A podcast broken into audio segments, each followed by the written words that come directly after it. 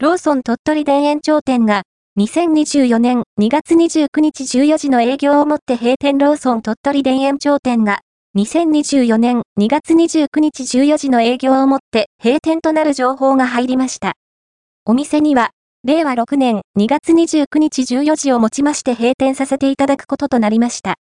なお、当店閉店後は、お近くのローソンをご利用いただきますようお願い申し上げます。長い間ご利用いただきまして、ありがとうございました。と、閉店のお知らせのチラシが貼られていました。